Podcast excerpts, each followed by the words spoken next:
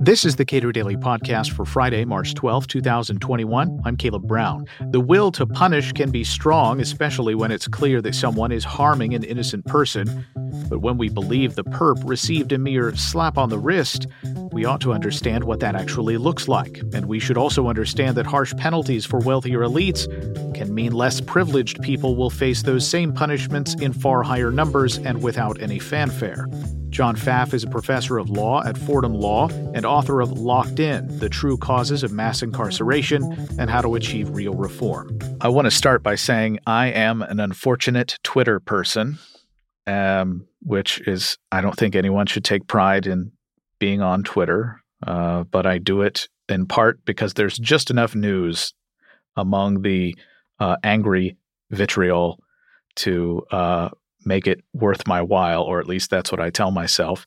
Um, and so, among the people on Twitter, I find you to be an essential follow because there are these cases where uh, the Twitter mob with their virtual pitchforks are ready to come after somebody.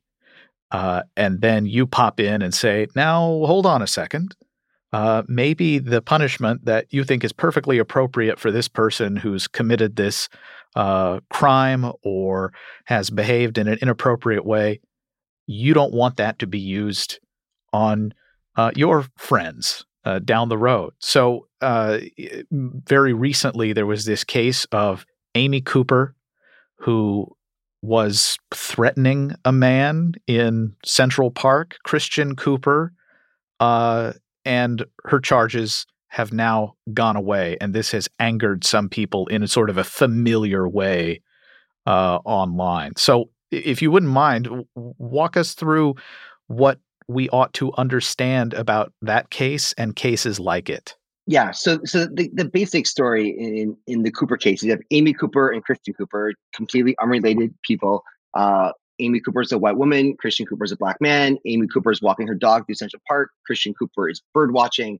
Um, and for reasons that I honestly have, have, now since forgotten, Amy Cooper gets very, very angry. She clearly feels threatened in some way by by Christian Cooper, who poses no threat at all. Um, and caught on film, she basically says, "I'm going to call the cops on you to say that you're threatening me if you don't." I think I think she wanted him to leash his dog, and so she threatens like, "If you don't leash your dog, I'm going to call the cops and say you're, you're threatening me." Uh, but but in a, in a, strangely cold kind of way, like you, it seems like it's less panic and more like she understands exactly what she's doing. As a white woman calling the cops on a black man, that this is this is a threat beyond like I'll get the police involved. Like she she's weaponizing the policeness of it, and she does call the police and gets busted for making a false report because it all got caught on film. Um, and so she gets charged with this misdemeanor for for her her false call. And just the other day, her charges got dropped and they got dropped after she completed five sessions in a, a, racial sensitivity training course. And and obviously this led to tremendous outrage online. People saying, "Oh, this is very much whiteness at work. This wouldn't happen anywhere else." Um, and this is this is wrong and, and, unacceptable. And putting aside for for a moment whether or not what she went through was sufficient, right? Which it might not have been. Um, and you know, someone who does racial training sensitivity classes said like her behavior suggests she was not someone who needed this. She wasn't an unaware, clueless person making racial mistakes. She fully understood the racial game she was playing, and racial sensitivity is not the right thing for her. And that might be true. We come back to that. But it was a dismissal that got everybody outraged, right? This is nothing. This is a slap on the wrist. Like this is she's she has not been punished for this. And this is and, and frame this, this is somehow different and unique.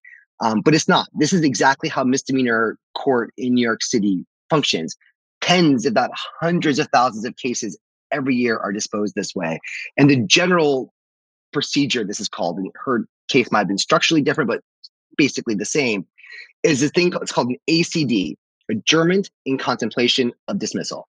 And the way it basically works is someone gets hauled into misdemeanor court, and misdemeanor laws are, are the really open-ended, broad, hard to define kind of if the cop kind of feels like you did something, they can kind of bust you for some sort of misdemeanor. Um, and they bring you into court and the DAs lay out the following deal. We're going to adjourn the case for a while. We're going to suspend this case. It's not going to go away. It's going to be on, an open case on your record, in your background checks, publicly discoverable. We're going to keep it open for some period of time. And either during that period of time, you need to do nothing wrong, or maybe during that period of time, you need to do some affirmative thing like take an anger management course or a racial sensitivity course. And if if while we are contemplating your behavior, if you do what we want you to do, we will dismiss the charges. Okay? This is exactly how misdemeanor court functions. It's, it's, it's, there's this great book called Misdemeanor Land, by far the worst Disney ride out there, um, by Issa um, Kohler Hausmann, which is this really in-depth look at, at New York City's misdemeanor court. And the argument she makes is that this is exactly what misdemeanor court is designed to do. They haul you in and then they suspend this case over your head and then they track you, right? And maybe if you fail your first set of things, they don't necessarily haul you up to Rikers right away, right? Now your adjournment goes from six months to a year. And we add two or three more conditions you have to do. And it kind of it kind of gives the DAs this ability to kind of track and monitor. And if you're doing good, they let you off. If you're not doing good, they, they keep extending these ACDs to keep oversight over you. And it's kind of a way sort of this informal surveillance system that misdemeanor court allows them to run. And that's that's basically exactly what Cooper went through. But this is not a slap on the wrist, right? maybe for someone like Cooper, who probably has resources and and and other outside options to her, maybe less of a punishment. But if you're a, a poor person going through an ACD, it, it's real, right? You can't get a loan, you can't rent an apartment. Every job you apply for on your background check, you have an open pending misdemeanor case in New York City. And you know, does the average employer understand what how arbitrary a resisting arrest charge can be, how arbitrary a public nuisance charge can be, disorderly conduct. Like that's some the cops arrested you for disorderly conduct. That could mean you played your music too loud when the cop car rolled by, right? But but it means you can't get a job. It means you can't um you you can't get a loan. Um, on the felony side, not the misdemeanor side, there's there's a case in in Emily Bazelon's new book, Charged, about a kid who goes through a gun court. Same idea. We hold the gun charge over your head you do these things, we drop the gun charge. Over the course of the two years that he was undergoing that oversight, I think he had 150 court appearances, right? Where he shows up, checks with the judge, judge signs off, he goes home, maybe spending eight hours in court. You know, if you show up at 9 a.m., your case is called at four, you're there the whole day. You know, that's that's real, right? That's a huge chunk of his life that he served six hours at a time sitting, you know, in a Brooklyn courthouse. And, and so my concern with this this Amy Cooper thing is that I, I, understand the anger this case produces. I, I, truly do. But the frame in ACD as nothing ignores the way it's truly impactful on the people who who go through it. And, and to leave aside entirely the fact that she's famous in a bad way. Right. She already lost her job right? She, she, she, she's toxic in her, her, in her previous career. She's been fired, right? These, these are also real costs. She's, her name is immediately searchable, right? I'm sure Amy Cooper will be, will be the first thing you find when you Google her name from now on for every employer for the rest of time is, is this, right? There are, there are, there are some real other costs that happen. Um, and I think the problem we have is our imagination is so imagination wrong word. Our vision is so blinkered that we can't imagine anything that is accountable that isn't brutal. So, to what extent is this uh, this kind of attitude that that average people might have when seeing a situation like this? How much of that is attributable to the fact that there are large groups of people who never have any significant interaction with the criminal justice system as a defendant? Right. I, I think it plays a, a huge role. Um, and I think it plays a huge role in in incredibly complicated is, isn't the right word, but in sort of not always immediately obvious ways, right? It's not just that that there's a large swath of people who don't have contact. There's a large swath of people who don't have contact, and they tend to have an outsized voice in choosing like who the prosecutors are, right? Less true in New York City, uh, but in oh, oh, pretty much everywhere in the country, right? The prosecutor is elected by a county electorate.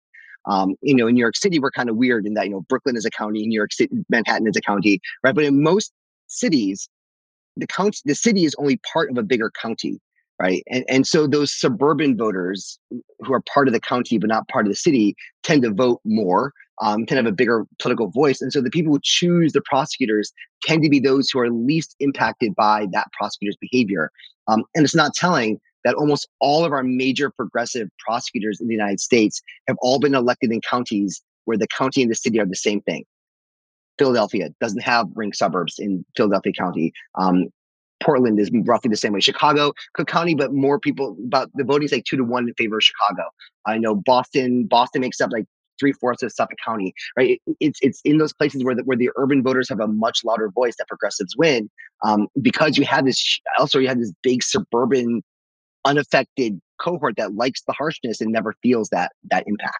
Uh, a point that Clark Neily uh, here at the Cato Institute has made to me and has since just sort of bounced around in my head is that uh, there's this other issue that because we have so few criminal trials, uh, because we uh, we we as individuals, as citizens, as voters, that we don't uh, engage with the criminal justice process as jurors, that that also sort of blinds us in a way uh, to how justice is actually carried out. That that, that there are so few uh, opportunities or demands by the systems that we vote for and support. Uh, we don't we don't have any interaction with that in such a way that we might actually draw a different conclusion about how things are conducted uh, if we had to do so. What do you think of that idea? I think there's a lot to plea bargaining and a lot of issues with plea bargaining, and and they, they it, it makes things hard to parse in lots of different ways. I'm not so sure jury participation would have that big of an impact. You know, at least in New York State, you know, once you get called for jury trial, whether you're getting paneled or not, you're off for I think eight years, right? So, you know, if if you if you get called for your first jury trial at 21, you're going to serve on at most five juries over the course of your entire life, right? And so I, I don't think you know maybe if each of us had had that one experience, it, it could make a difference, right? As opposed to start having having none. Um, but I feel like I think it's less about the jury experience and more about the profound geographic concentration of of the impact of both crimes and, and enforcement. Right. You know, there's there have been several studies since replicated in more sophisticated ways that, that back this up. So there's a lot of evidence behind this, or that, that crime is incredibly concentrated, not just in the idea like there are good neighborhoods and bad neighborhoods, right? It's like within a given so-called bad neighborhood, right? There are good corners and bad corners. Um, and there are some studies that have shown that like, you know, half of all crime, half of all reported crime and half of all arrests take place on like about 10% of all city blocks um, right? And so it's it's densely concentrated. Um, and given our history of redlining and exclusion, right, tends to be densely concentrated in, in black neighborhoods and brown and Hispanic neighborhoods where there are almost no white people at all, right? Um, and and so there's entire communities that have, that have been able to sort of wall themselves off from experiencing it. And I think if you lived on a block where you saw the cops roll up and harass the high school kids walking home, right? I think that would be a far more impactful changed and you know serving on a jury once every every eight years. It, it's that it's that daily lived experience of what sort of that low level incessant harassment is like that that I think would matter more. How do we give uh, the average person a better idea about how criminal justice is carried out if it's so concentrated and we'd all like to just go about our lives and trust that police are doing their jobs and prosecutors are doing their jobs and the criminal justice system is humming along. Well, how do we give people a sense that there's something profoundly wrong with how we uh, execute justice in America? I, I think I've reached. I, I, increasingly find myself in the position of saying that that we can't, uh, and that the solution is not to try to convince white suburbanites that this system is broken. The the trick is to make sure that white suburbanites have no voice in how it is run right? And so, you know, I, I, want I want to see prosecutors. If we have to elect them, I want them to be elected by the city, not by the county. Carve off suburban Cook County and just let Chicago vote. Carve off suburban Houston, just let Houston vote. Uh, and and so you know, the more the more and the more we can devolve things, even then from the from the you know city to the neighborhood, right? Give give local precinct commanders much more voice, so they have to respond to those people, you know, their their constituents, not sort of what one police plaza wants them to do. Because uh, even one police plaza is going to be a bit more responsive to what you know safe Upper West Side New Yorkers want, because they're the ones contributing to the mayor and winning the elections. Um, it, it's and so I, I've increasingly become, you know, much more of a as local as possible person because um, I, I, don't think we're going to be able to, in, in any reasonable period of time, bring rural and suburban white voters around to really understanding what is what is going on. Okay, so you're suggesting that uh, individual uh, law enforcement and prosecutors are a part of law enforcement, um, making them more accountable to people who are very close to them. Right. exactly. The more the more we devolve things for criminal justice, I think I think with, with I mean, obviously there there there are complications here, right? Like you know, so probably the single biggest ongoing decarceration success in the United States right now is California, right? You know, up until about two or three years ago, fully half of the nation's prison decline was just the state of California alone.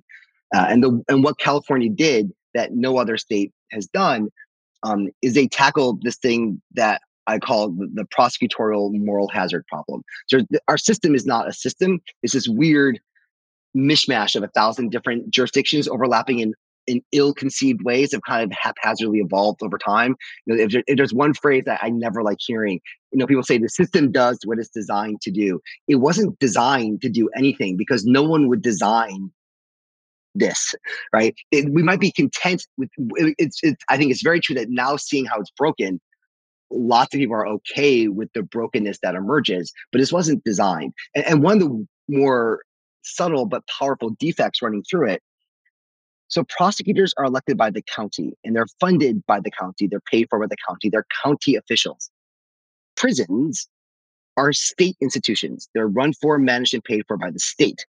So if you're a prosecutor and you convict someone and you send them to prison, that cost doesn't cost you anything. The cost of incarceration doesn't come out of the prosecutor's budget. And in fact, making things worse, jail and probation where we send people convicted of misdemeanors, lower level things, those are county expenses, right? So if a, if a, if if the prosecutor is facing an assault charge, you can charge it as a misdemeanor simple assault or a felony aggravated assault it's actually both politically safer and financially cheaper for him to charge the felony assault to send the person to prison, which is far more destructive because it gets it off his financial books and onto the state's books. It's this weird, boring, no one wants to talk about intergovernmental budgetary transfers in party except for me um, and the census and other really boring stuff that, that matters. What California did is said, look, for this whole broad category of offenses, you can still charge them with a felony, but you got to house them in the county jail charge a felony, you pick up the fee, right? And that caused the county to suddenly say, "Whoa, like uh, that's that, that. Do we really want to do this?" And and prison populations drop, and it, it, if you get into the weeds, it gets really mind-numbingly complicated. But that's that's the basic story. But what's interesting is in that list of offenses California put, they did not include serious violent crimes, right? So murders, aggravated assaults, rapes, those still go to the state prison on the state cost. And maybe that's okay, right? Because once you get outside of Los Angeles and maybe San Francisco, right, there's probably gonna be a pretty high correlation between violent crime and county level poverty, right? Do you want to force really poor counties to have to decide do we fund our schools or do we put the murderers in prison, right? That's that's a tough choice, right? And so we, you know, we, we don't want to say localize everything, right? We, we want to take into account that poor communities have poor schools and high crime, and maybe we want to help them with both, right? But the more we can get that that, that day-to-day decision making housed at the localist level, I think the better, because I, I think it's too hard to, you know, bring sort of the the the, the contented vote along. Yeah, the uh, the famous phrase is in economics there are no solutions, only trade-offs. Right. And uh, in criminal justice, it it seems that uh, if what you're saying is true, then these trade-offs uh, aren't being made at the most appropriate level. Exactly. They're being made by the people who feel all the benefits of, of being tough, but bear none of the costs. You know, it's not their family and friends. So I, I, I assume you've thought about this more deeply than I have. Uh, what does that look like in practice? I mean, is California a model for for doing this? And if if states were very interested in assigning costs uh, or taking uh, spending from prosecutors' budgets rather than have it be this separate entity that only deals with uh, people who've been convicted after they've been convicted. Um, what does that look like? Because I, I, can imagine a prosecutor uh, or a prosecutor's office, a DA, saying to themselves, "Boy." And this is this is my idealized vision of what it what it would look like is them saying, "Well, look, we've got these ten criminals. A couple of these guys aren't so bad um, so, be, in order to win the favor of the public, we'll make sure that these people who've committed the worst crimes are the ones who get punished the most, and we'll try to find a way to let these other guys back into society. How, I mean, that's the idealized version, at least in my mind. Yeah. So the, the challenge we have, so this is this is oftentimes also the argument you see against plea bargaining, right? That if we abolish plea bargaining, when you have like the three drug cases and the two murders, the DAs would have to drop the drug cases because they would only have time for the two murders. Maybe, right? So so here here's where I get concerned. If you look at sort of staffing within DA offices, it kind of has a U-shaped curve to it. A lot of really young people, a slightly bigger cohort of, of really old long timers, long termers, and then very few people, much fewer people in the middle, right? Because a lot of assistant district attorneys, especially in the bigger urban offices where most of them tend to work, they're not there of a deep commitment to criminal justice right? They're there because they're trying to skip the line in private practice, right? You know, if you leave law school and go into, you know, a big law law firm as a first year associate, right? You're bringing coffee to the junior associate who's bringing coffee to the senior associate who's taking coffee to the partner and that partner that you know that that one of those three partners who runs your entire division he sees he does a trial three times a year right maybe right because you know everything pleads out and there's this huge sort of internal structure if you're an assistant district attorney, you graduate from law school and three months later, you're in bail court, right? Setting bail. And six months into you're doing misdemeanor court. And one year in, you're conducting your first criminal trial, right? And so you get all this trial experience, and the people go straight to private practice might not. And so in five years, when you leave the ADA's office, you say, look at all this trial experience I have. Like I have something these guys didn't." and you kind of jump ahead a bit, right? You take that pay cut for the first five years for the experience later on. So now think back now, think back to this case everyone thinks is great. Three drug cases, one murder case. Obviously, you drop the three drug cases for the one murder case. But do you? Right? If you're that ADA with a fair amount of independence, those three drug cases are three easy trial wins for you, right? So that when you apply to the big law law firm, you say, look, I got A, B, C, I took them to trial, I did all the discovery, I did this prep work, I gave my oral arguments, I won. The one murder case, you did the one case and I lost right? Because the public defender is coming at you hard on the murder case. Right? That's probably the, the, the, top of the public defender sort of hierarchy who's got that case. There's a lot on the line. They, they're they're really aggressive. And now you got this one of three two week trials, you got this one one month trial that you lost, right? Um, and, so I actually don't know what plea bargaining will do. Um, and if you think this is some crazy hypothetical, um, David Simon, Homicide, The Wire. Um, you know, he got his start as a as, as the reason why the shows are set in Baltimore. He started off as the Baltimore Sun's crime reporter. I had an article years ago about one of the former DAs who somehow convinced the head of the Baltimore Police Homicide Unit that they could not make an arrest until an assistant state's attorney signed off on the arrest warrant. Within a single year of that agreement, the number of arrests for homicide in Baltimore fell by 50%, like 200 to 100. And it wasn't because all of a sudden Baltimore stopped having homicide, right? It's because the ASAs wouldn't sign any warrant where they didn't think they could win the case, right? Because their logic was, look, if we don't sign the warrant, the police department eats it as an uncleared homicide, right? If we sign the warrant, they get the clearance. That's good for their numbers, but then we get the loss, and that's bad for our, our reelection campaign. So just don't sign the warrants unless you know you can win, and arrests just went away, right? For homicide, right? And so I say, like, you know, wouldn't ADA choose to like make the murder case go away to take the three drug cases? Yeah, I have no doubt that that could happen, right? And, and so I I don't know what moving away from things like plea bargaining to forcing people to internalize costs. The actual way that the dynamics of that are incredibly complicated in a way that none of us has any idea how they'd actually play out in in practice. But there's plenty of reason to be concerned that at the very least they wouldn't be as good as we hope it would be. So uh, I'm just spitballing here. Uh, maybe part of it is just prosecutors eat a part of the cost. Right. Um, and I think localization would would help that, right? You know, I, I think if the DA is responsive to the communities that are seeing the drug arrests and the non-homicide cases and are seeing the homicide cases go unprosecuted, right, they will face much greater pressure to drop the easy drug cases and really take on the murder cases. If it's suburbanized, just looking at aggregate numbers, not understanding what these numbers mean, they won't, right? And, and so I think localization does help this problem in some way um, because the people who are feeling the misincentives are able to respond better. What else concerns you about our criminal justice system? We had last year uh, a whole lot of uh, Black Lives Matter uh, uh marches Uh, some of those became riots. Um, I'm talking to you from just outside of Louisville, Kentucky, and uh, I lived in Louisville when Breonna Taylor was killed, and watched, you know, s- sort of in horror at how the Louisville Metro Police Department behaved, how prosecutors' offices behaved, uh, and of course the burning of uh, parts of, of, of, businesses, the people who lost their entire livelihoods amid a, a, a, global pandemic. And now we've we've seen some data from 2020 that says uh, violent crime has has increased pretty dramatically in a lot of uh, major cities throughout the country. What are your thoughts on on that? Yeah, I mean, the first thing I'd say is one one underreported fairly consistent pattern is that most protests didn't turn violent until the police actually showed up.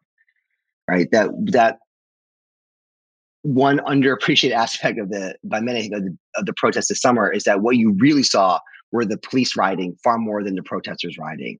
I mean, the police were were were simply out of control this spring and this summer. I mean, they were they were firing tear gas canisters at the head of journalists. Right? There's actually a threat. Threat. I think six different journalists who've been shot at, in the head by the police firing you know non lethal weapons at them. Right? Um, there's the, the case that just got dismissed in Buffalo, uh, which is where I grew up.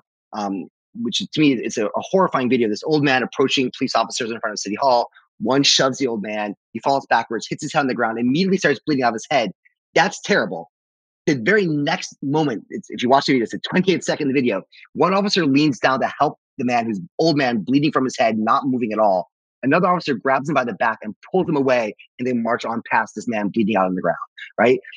A lot of this violence arose when the police arrived. Nonviolent protests quickly turned violent because the police came and uh, acted in incredibly violent and aggressive kinds of ways um, because they are fairly confident, rightly so, that they would be able to get away with it, right? And, and basically have, right? We frame these things as the protesters became violent and ignore the fact that almost in every case it was the police who precipitated the violence themselves because, you know, we have historically viewed the police as sort of this, you know, this neutral purveyor of facts right? The police tell us what's going on. Everyone else kind of makes other claims, right? But the police are very much a fundamentally political institution, right? They you know they lobby for the laws that they enforce. They they they know they lobby for laws to protect them from accountability. They they are political actors, and they're facing more sustained political opposition than they have in recent history, right? And and you and you can sense amongst the police this fear that their their social position is is eroding, um, and they are responding remarkably aggressively, right? And, and so, you know, to me, that the, the what what what the what the protest really showed me was much more the the, the violence of, of, the repression against them, much more than than the protests the, the themselves. Who studied this in particular? The the evolution uh, rapid evolution of a march into a protest with the, with the presence of police. Yeah. So I don't I don't have a great idea of who's it in any sort of rigorous way. From my my sense, you know, watching just watching, I watched far more videos this summer than, than I wanted to because nothing much else to do trapped trapped at home. Um, it's they're emotionally draining to watch and in, any great concentration. Um, but I think also the thing about criminal justice is that I kind of describe it as like a giant sun of failure. If you try to stare at the whole thing at once, you go blind. You sort of pick your one little part and stare at it. So I sort of stare at the DA prison little burning part of fiascos and don't focus there so much into the policing part of the of, of, of the mess. Um, but I'm sure there I'm sure there are people doing work now trying to understand sort of you know, the connection between protests and and and, and policing. You know, I, I'm sure some protests the police are there because they were already turning violent. But it oftentimes seemed more often than what, certainly far more often than one would expect, that it was the arrival of the police themselves and, and their very aggressive militarized response that then led to to sort of either either fearful based opposition or or more aggressive opposition by the protesters because they they sense this militarized force closing in on them. Um, but my guess, if you add up sort of the total amount sort of violence conducted during those protests, that by sort of the excessive unnecessary violence by the police, um, I, I would imagine it's definitely far greater than that by by the protesters and certainly far greater than what most sort of the general public view of these protests would, would suggest. John Pfaff, among other things, is author of Locked In The True Causes of Mass Incarceration and How to Achieve Real Reform. Subscribe to the Cato Daily Podcast anywhere you please and follow us on Twitter at Cato Podcast.